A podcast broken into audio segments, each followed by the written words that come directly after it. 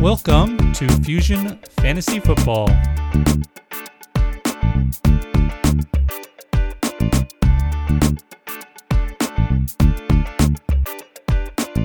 Welcome to the very first live stream YouTube video podcast all in one.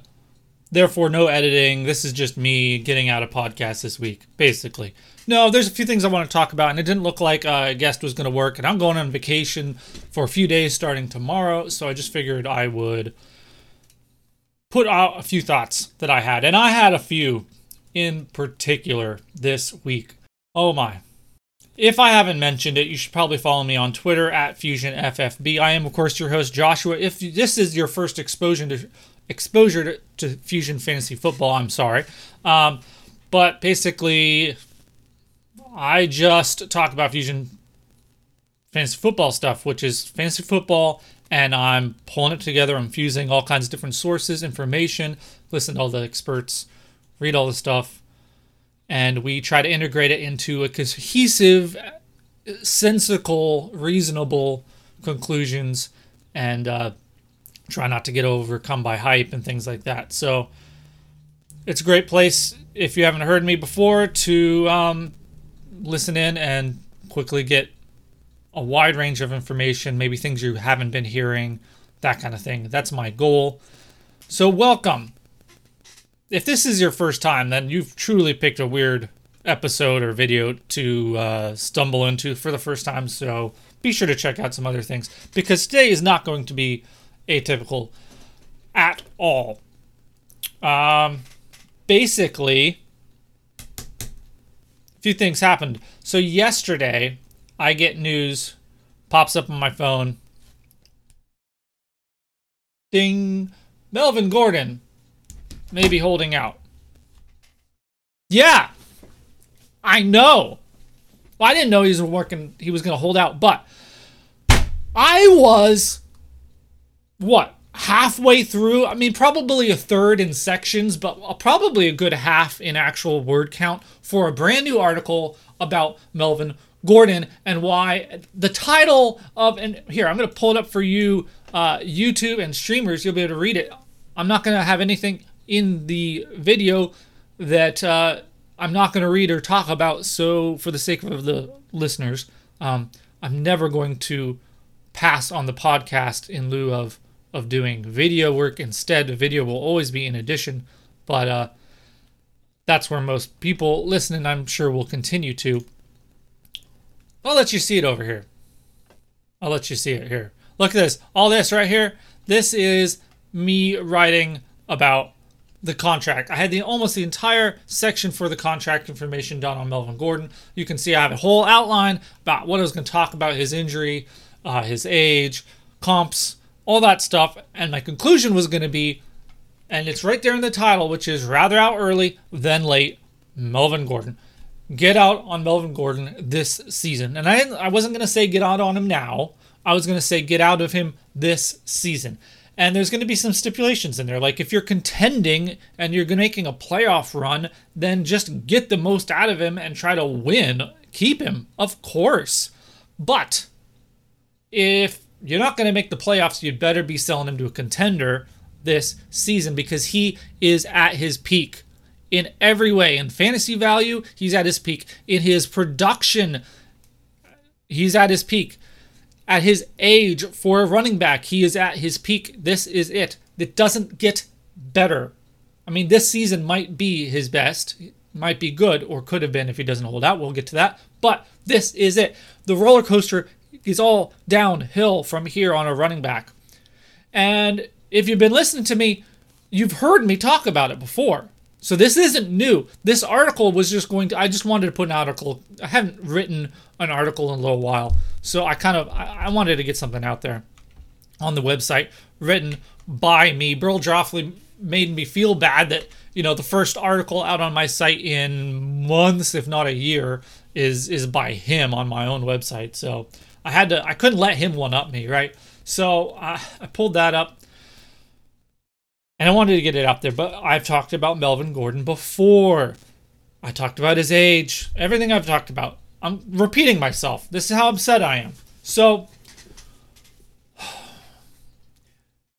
if you check my appearance out on Open Bar about 2 months ago or something like that, I tried to tell you guys right there. Boom, there it is. Said the guy I see being in a Melvin Gordon is the guy I see being in a Todd Gurley-like situation a year from now, where we have injury concern, we have is he worth the money concern, and is he worth it at his age and his usage, how much workload he's had, the proverbial tread on the tires, which I hate. But that's the point.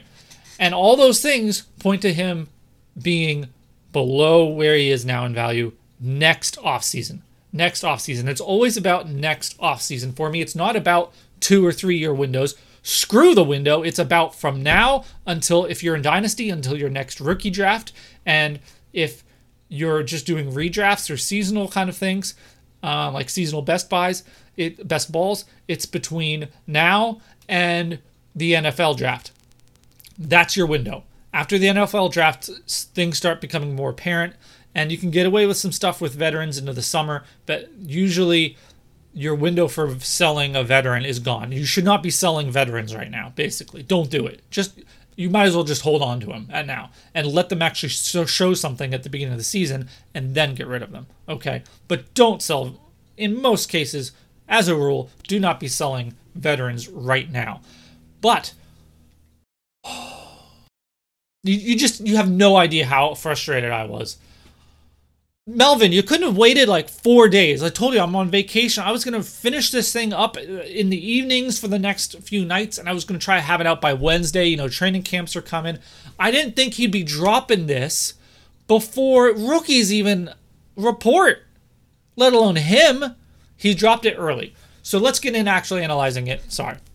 Enough of my rant on Melvin Gordon. Let's get into analyzing what the situation is, players around him, things like that. So Melvin Gordon, he says, trade me or pay me. That's what he's saying. Now, he never says in there specifically, or I will hold out, which was pointed out by our friend Crocker. But the implication is obvious, because without that implication, the demand to that he has to be paid or traded means nothing. They'll just laugh at him. If he doesn't hold out, if that's not a real threat, they're just going to laugh at him. They'll be like, it's like Crocker said, they'll give him a pat on the back and say, oh, it's going to be okay. It's going to be okay. We'll take care of you. And he'll play the season. And then they'll try to franchise and tag him next year, and that's when he holds out. And that was what my prediction was. You can see right here, if why do I still have on the stream, you're watching the Audacity stream. Guys, never done this before. All three in one stream, YouTube video for the future, actually staying on the YouTube channel. And, of course, the audio, so you can see all the nice, you know, yeah, you get to see it. That's nice. That's pretty. Okay, we're gonna go over to back to my article. You can see up here I had all the different things going on, but my point right here, this was the point. Boom. And it was the Bell effect. You can see it, the Bell effect. So I'm going to read what I wrote. We've recently, actually I have to go back because it doesn't make sense. Franchise cost. So first I evaluated how much he's going to cost, which is a lot. It's like $13 at minimum $1 million a year. And probably it's going to have to be at least a 4 year, and at best with a 2 year out. That would be Le'Veon Bell's contract, and he's older. So I basically took Bell's contract and Gurley's contract and looked at them and say, with, you know, the increasing caps and so on, he's probably not getting it that much less than Gurley, even if you feel that Gurley's contract was huge and he deserves more because he's better. Things grow. This is the way it works. Who has the biggest contract for quarterbacks right now? What, Matthew Stafford, or did Wentz take him over? Either way, Wentz is the most recent one. So that's how immediately I was like, oh, did it take it over? Yeah, because he was the most recent one, so of course he took it over. This is the way it works with the contracts. And as the caps go up and, you know, we'll see how that goes with CBAs and so on, but they've got more money coming in, basically. So here we go. Gurley contract, 4 year, 57 with it's actually a couple more options on there, right, even. And then Bell's contract, 4-year $52 million, with an out after 2 years. I said Gurley's contract is 4 years. There's options beyond that, but there really isn't a good out until those 4 years. I think there's a fifth, if not even sixth year option, but I only called it a 4-year. Anyway, based on that, that's like between 4.5 to 4.75% of their cap. So when you do all the math, that basically tells you Melvin Gordon is going to be getting at least $12, if not $13 or $14 million contract for 4 years, with at best a 2-year out, probably a 3 or 4 year. Now you look at that, and then you look at that's what I didn't get to. That's why I had to finish. You get into where the Chargers are as a team contract wise, and you say, okay, they've got to pay. They've got to figure out what's going on with Rivers first. Keenan Allen comes up next year. Austin Eckler is restricted free agent next year. Hunter Henry is an unrestricted free agent next year. So they definitely want to see what he is this season, and maybe they give him a contract if he shows up and he's good. Maybe they even look. You don't see it a lot, but I just realized. I just thought of it. If he's good, they could easily franchise tag him as a tight end, which, remember that whole Jimmy Graham thing, and he wanted to be called a wide receiver, so when they franchise tagged him, he'd get way more money. But that would be a brilliant move by the Chargers to franchise tag the tight end rather than the running back.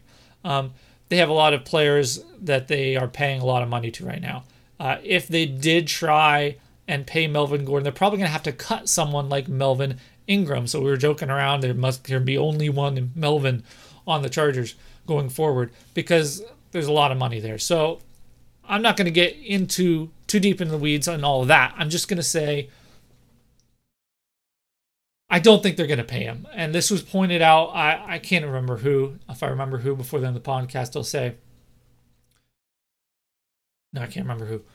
Was talking about how it's not really the Chargers' MO to pay running backs. They're usually pretty good at getting out of them. They let even LaDainian Tomlinson leave and go. He went to the Jets, right? They're not afraid to say, thanks, we got a lot out of you, now bye. Okay, and that's smart of them, really. It honestly is. They've been very good about that in the past.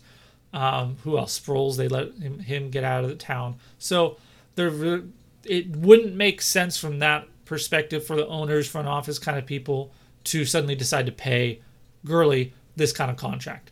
And then, of course, we see what happened with Gurley. That adds fear and doubt and hesitation. That makes it less likely. And my final point that I was trying to get to is Bell. All right, so that's where I was, and I gave the background. Now here we are. The obvious alternative, I'm reading my own unpublished article now. It's so frustrating. Obvious alternative would be to use the franchise tag on Gordon. The 2019 tag is costing teams $11.2 million a year for a running back. Comparatively, the savings aren't that much per year versus signing him. However, a franchise tag basically only tells Gordon that they do not plan on keeping him for more than 1 or 2 more seasons. I'm paraphrasing myself here and there.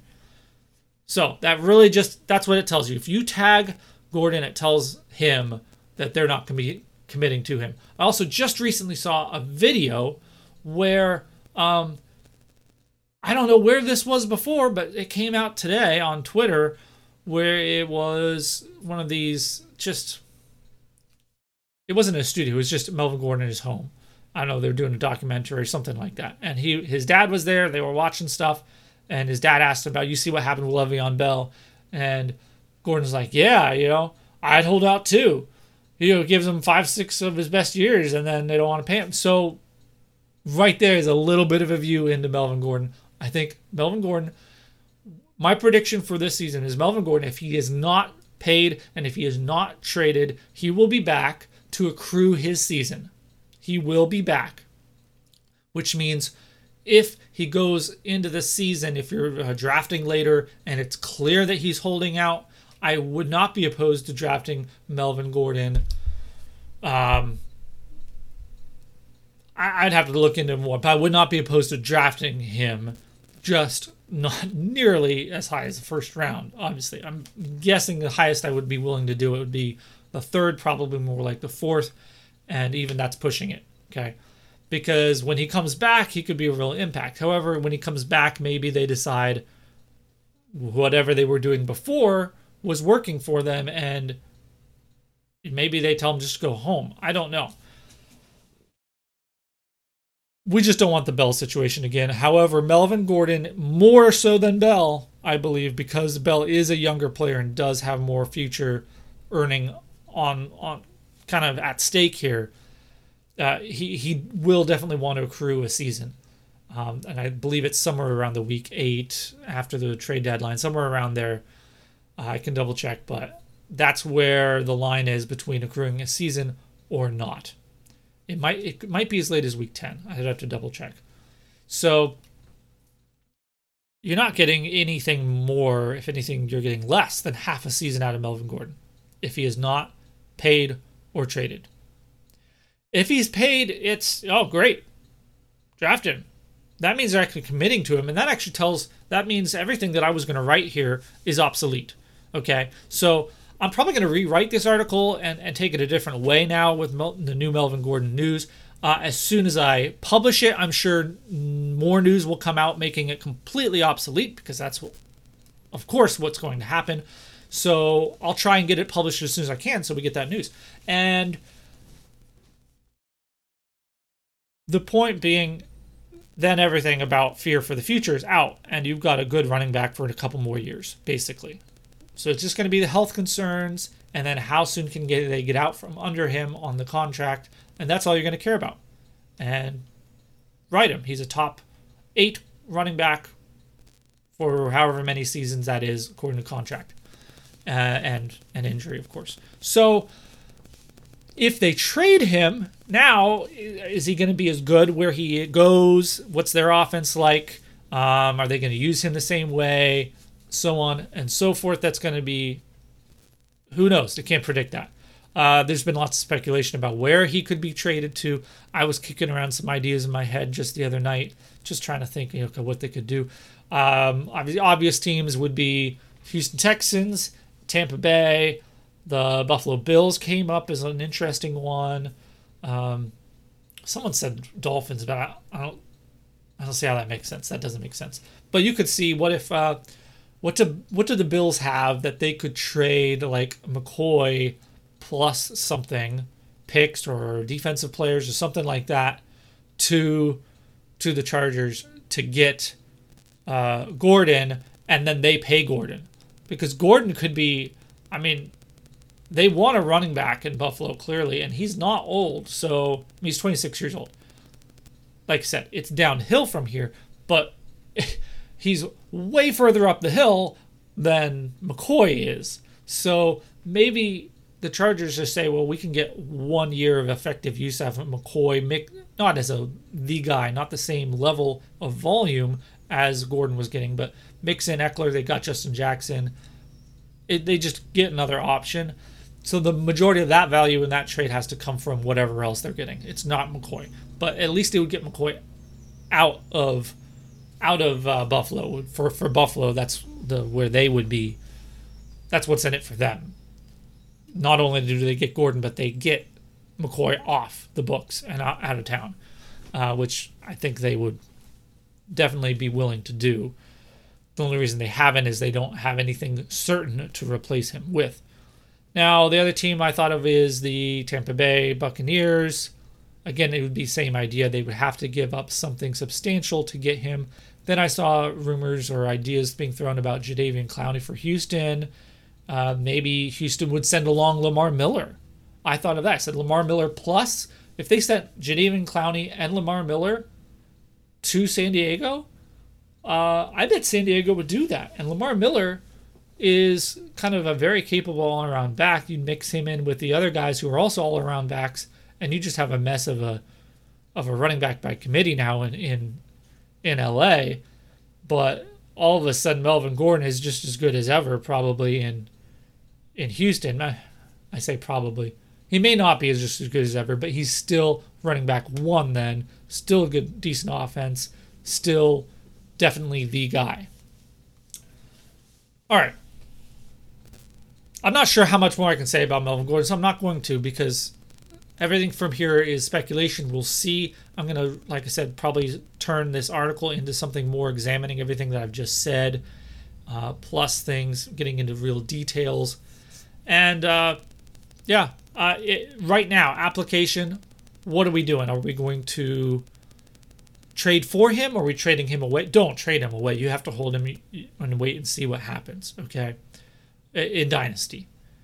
I guess if you can get something out of him in a redraft rig that you'd either already drafted or something like that, and somebody wants to take that risk and you don't want the risk, like I said, if he stays in L.A., I do not think he plays a full season. He definitely doesn't play week one. And they have, I'd have to check until at what point do they have to get a deal done. Sorry, I'm not prepared. I should have thought of that. I did not think of that until just now as far as, I know that came up with Bell, so that's the only reason. But this is the Bell effect. Everyone's going to be afraid. I didn't finish reading. We've recently witnessed how players react to being told by front offices they aren't going to commit to them beyond next year.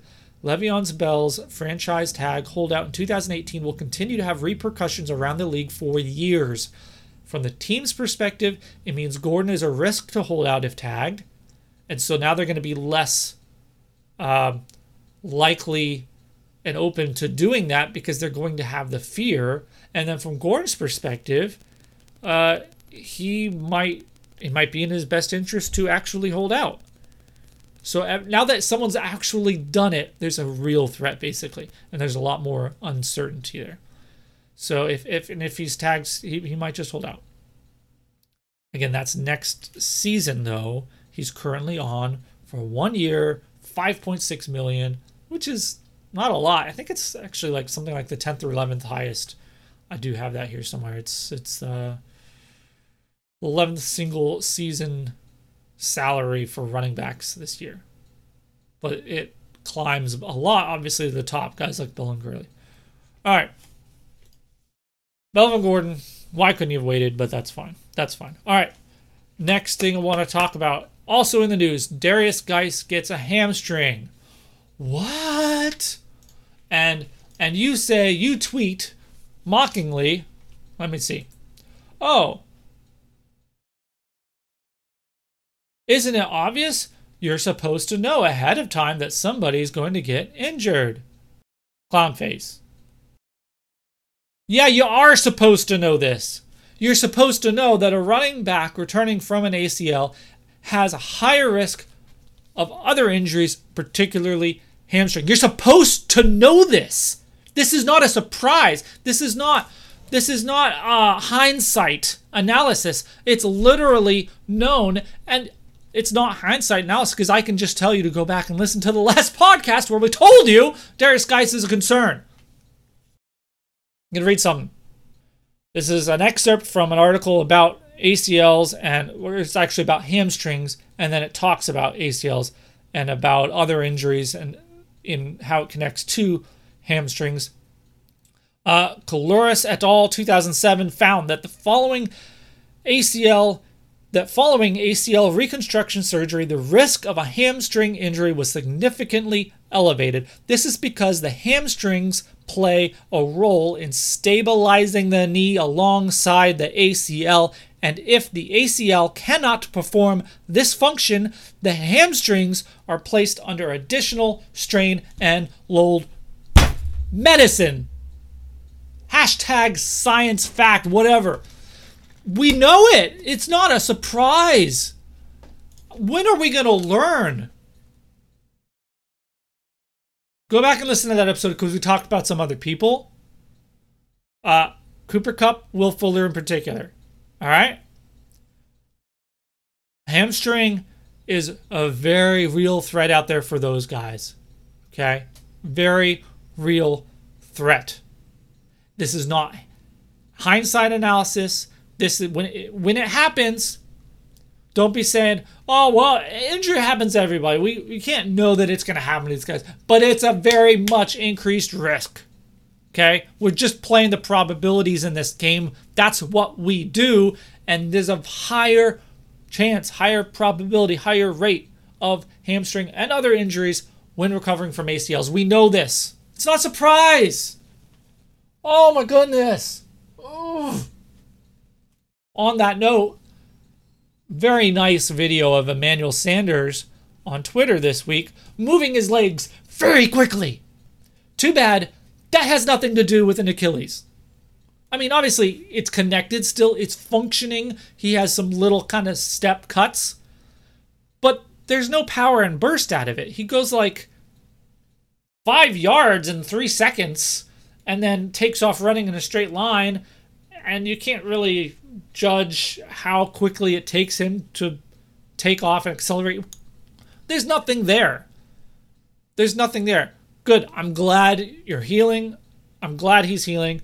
I'm glad he can move his legs very quickly, but that's his legs. That's not his Achilles, and it has nothing to do with the burst and power of taking off of from a start or taking off from out of a cut, a stop and start. That's where it matters.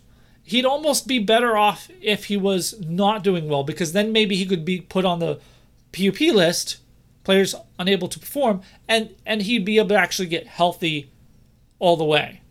And the all the way healthy is a lot different than the able to run around healthy.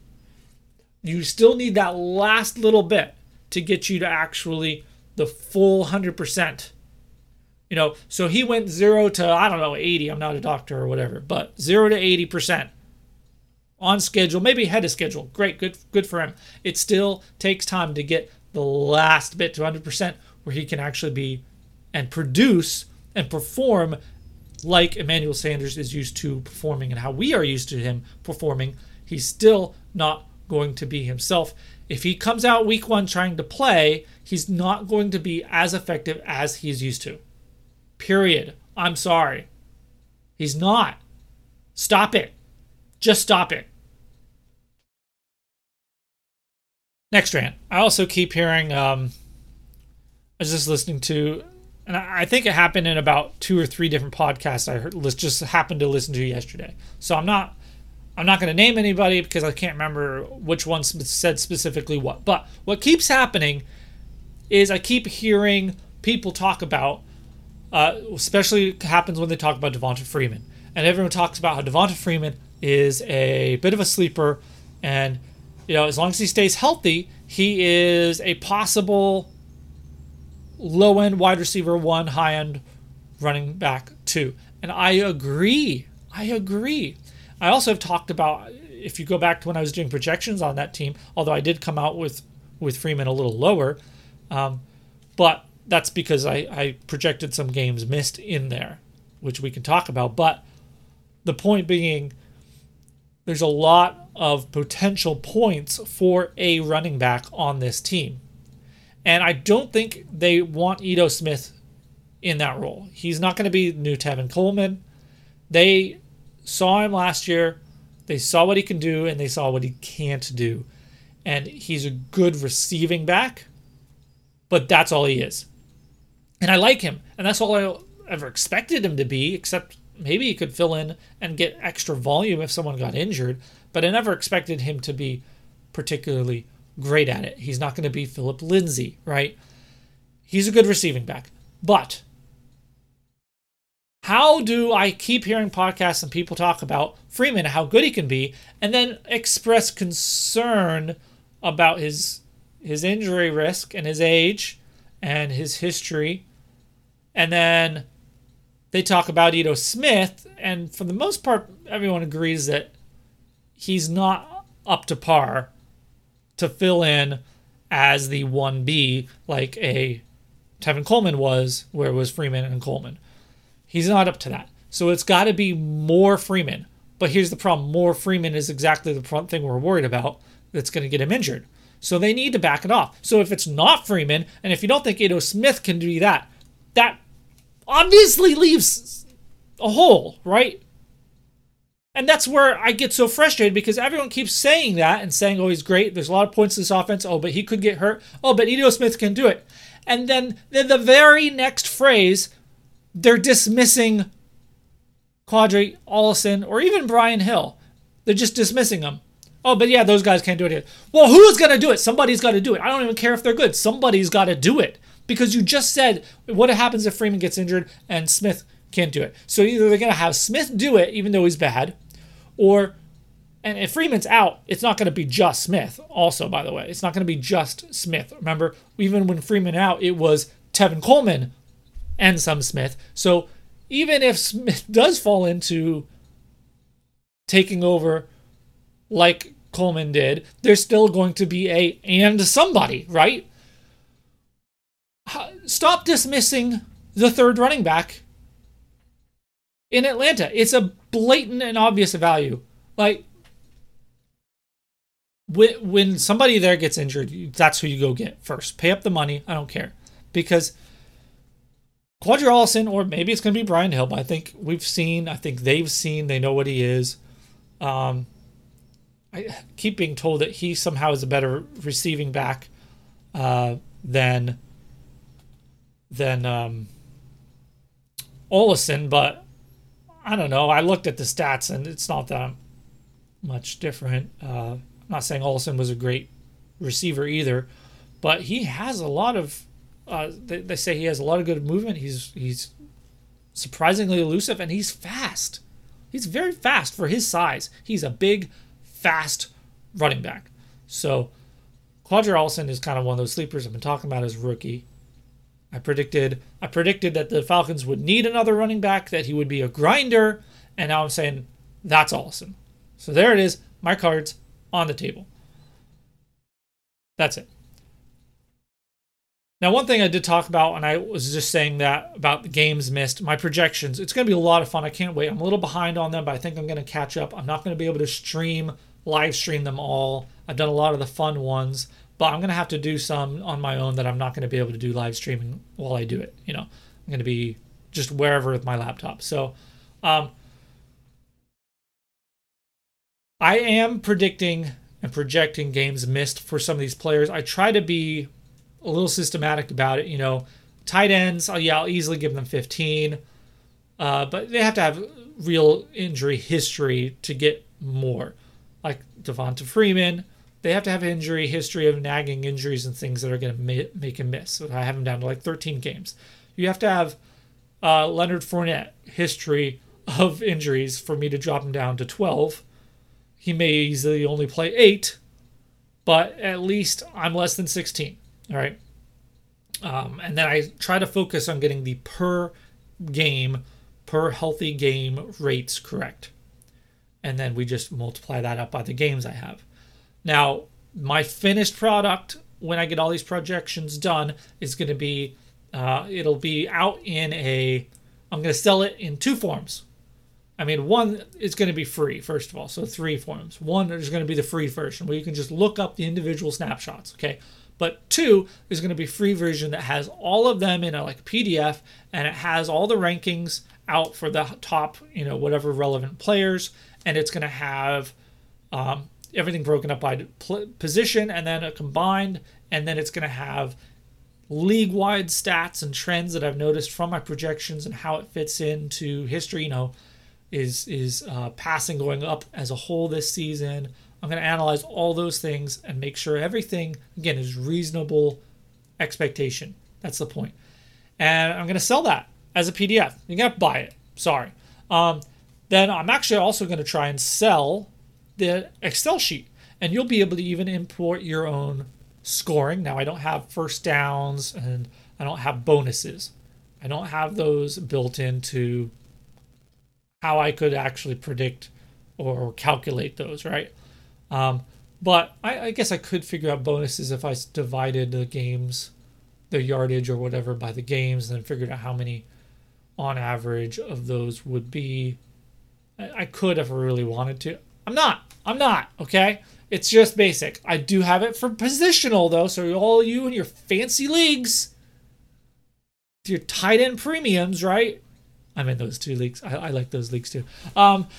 You'll be able to have your own special scoring in there, and it will use my projected stats. So you won't be able to edit the stats, but you'll be able to edit the scoring according to my projected stats and see how your scoring changes the rankings. So that'll be cool. And that's pretty much it. I haven't settled on prices. Feedback, I guess, would be nice. I don't think it's going to be much more than a cup of coffee. So if you met me in a bar, we bumped into each other, would you buy me a coffee? Basically, if you've gotten anything out of anything that I've ever produced, that's essentially all I'm asking for. That's all I got. A couple of rants on Melvin Gordon, Darius Guice. Who else did I talk about? Emmanuel Sanders a little bit. And then, of course, the Falcons running backs. I don't understand how people in the same breath dismiss then the third guy. Just, it doesn't make sense to say, but yeah, this guy, a lot of potential there. Could be great. Oh, but he gets injured a lot. And this other guy isn't that good. But Ollison's not going to do anything. It doesn't make sense. It doesn't follow. Be consistent. Be consistent. Integrate your thoughts and your takes. All right? You can't have two top 24 wide receivers coming from an offense with a bad quarterback.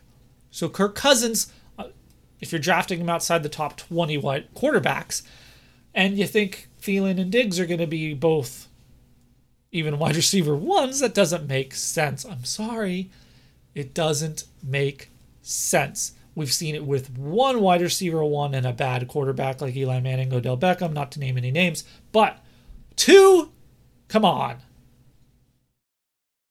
Doesn't make sense. Make sure your takes are self-consistent. Please. Please. All right. That's all I got for you this week. Getting this recorded and getting it scheduled out for release probably... I know this is Saturday, so I might get it out on Sunday just so it's not late and just so it's still relevant. All right, guys. Thanks for joining me. This was interesting. This was fun. First time I did all this combined in one. And I will see you next week.